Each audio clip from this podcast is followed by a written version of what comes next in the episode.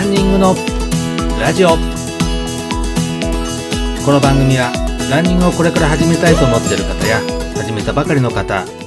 そして目標に向かって頑張っているランナーさんを対象に今日からすぐに実践できるランニング情報をお伝えしていく番組です。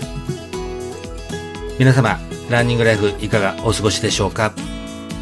ランニングスクールランスターズの里中博です。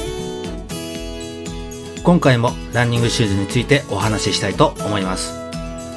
前回の放送で走る目的やシーンで選んでくださいということをお話ししたと思います。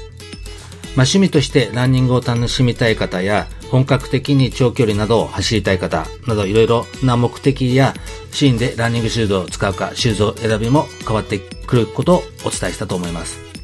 自分のレベルに合ったランニングシューズを選ぶことが大切ですのでぜひ参考にしてみてください。それでは、えー、今回ですね、えー、ランニングシューズを今度は買いに行くという時の注意点を3つほどお伝えしたいと思いますまず、一つ、試し履きをする時間帯を気をつけましょう。これはですね、ランニングシューズを試し履きする時間帯は、えー、お昼ぐらいが一番いいと思います。というのも、夕方になると足がむくんでしまったりとか、朝と比べて足の大きさがだいたい1センチほど変わるっていうふうに言われております。朝一でもいいんですけれども、やはり朝の大きさと夕方の大きさ、やはり違いますので、えっと、だいたい中間を取ってお昼ぐらいが一番いいのかなと思います。そして二つ目、いつも履いている靴下を履いていきましょう。試し履きをする日には、いつもランニングするときに使用している靴下を履いていった方がいいかもしれません。それか、ランニングをこれから始めたいという方は、ランニング用の靴下を、えー、2足ほど購入しておいた方がいいかもしれません。靴下も厚手から薄手のものまで色々ありますので、ランニング用の靴下を購入しておいて、それに合ったランニングシューズ選びをするのが一番いいと思います。購入後に、あれ、サイズが違うなっていう風にならないように気をつけるために、いつも履いてる靴下、まあよくもうランニングするときに履く、えー、ランニングの用の靴下を履くのが一番いいと思います。それで3つ目です。最近流行りの厚底タイプの靴には慎重にしましょう。トレンドになってるのが最近も厚底タイプ。よくあのテレビで厚底厚底ってよく言われておりますけれども、これはあの上級者用の厚底タイプのシューズだったりとか、あと初心者用の厚底っていうのもありますので、初心者でも、えー、履きこなせるタイプかどうかをショップの店員さんに確認して履いた方がいいです。それではですね、まずはランニングシューズといえばブランドが色々あると思います。購入するときには、そのブランドがいいなっていうものから選んでみるのが一番いいのかなと思います。そして何より、ランニングウェアとランニングシューズを組み合わせた選び方も一ついいと思います。私もよくメーカーごとに選んでおりましたけども、やはり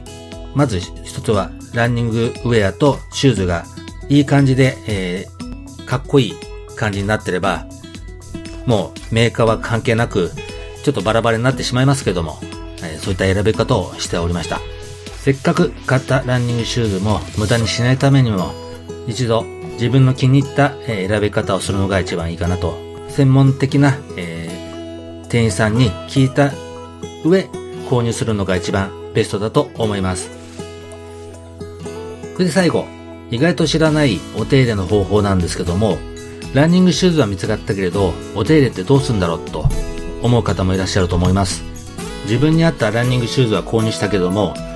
手入れってどうやってやるんだろうと思う方もいらっしゃると思います。私は、えー、ランニングシューズを購入した時は、ほとんど手入れはしてませんでした。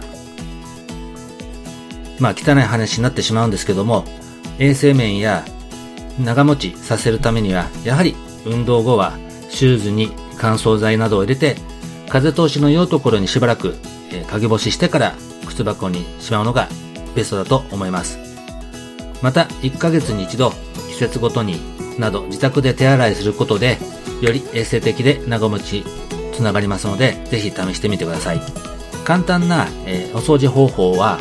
インストールと靴紐を外して毛先の柔らかいブラシを使ってアッパー部分やアウトソールの汚れをさっと落とします。少量の石鹸や中性洗剤を溶かしたぬるま湯につけてしっかり洗剤を落としてかけ干しして自然乾燥させるという、まあ普通の、えー、ランニングシューズ以外のシューズもこういったあの洗い方すると思いますけども、えー、こういった洗い方で十分だと思います。そして買い替えの時期なんですけども、やはりランニングシューズは、えー、使用年数というよりも、走った距離に応じて寿命が大きく変わってきます。アウトソールの減り具合を確認することで、買い替えの寿命が分かってきます。そして履き始めた頃よりもクッション性がなくなったなっていうのが感じたら、次の一足を探し始めるのも一つあります。3回に分けてランニングシューズについてお話しいたしました。きっと気分が良くランニングができるランニングシューズが見つかることを願っております。いかがでしたでしょうか？次回もランニングにまつわることを放送しますので、ぜひご期待ください。番組、番組紹介欄に LINE アットの URL を貼ってありますので、こちらの方に質問などがありましたらぜひお聞かせください。今後、番組内でも紹介させていただきたいと思いますので、ぜひお待ちしております。そして、YouTube、アメブロ、Twitter などで情報配信をしております。こちらの方も URL を貼ってありますので、ぜひ参考にしてみてください。スタンド FM で毎週土曜日、20時30分からライブ配信もしております。こちらの方にもぜひお越しください。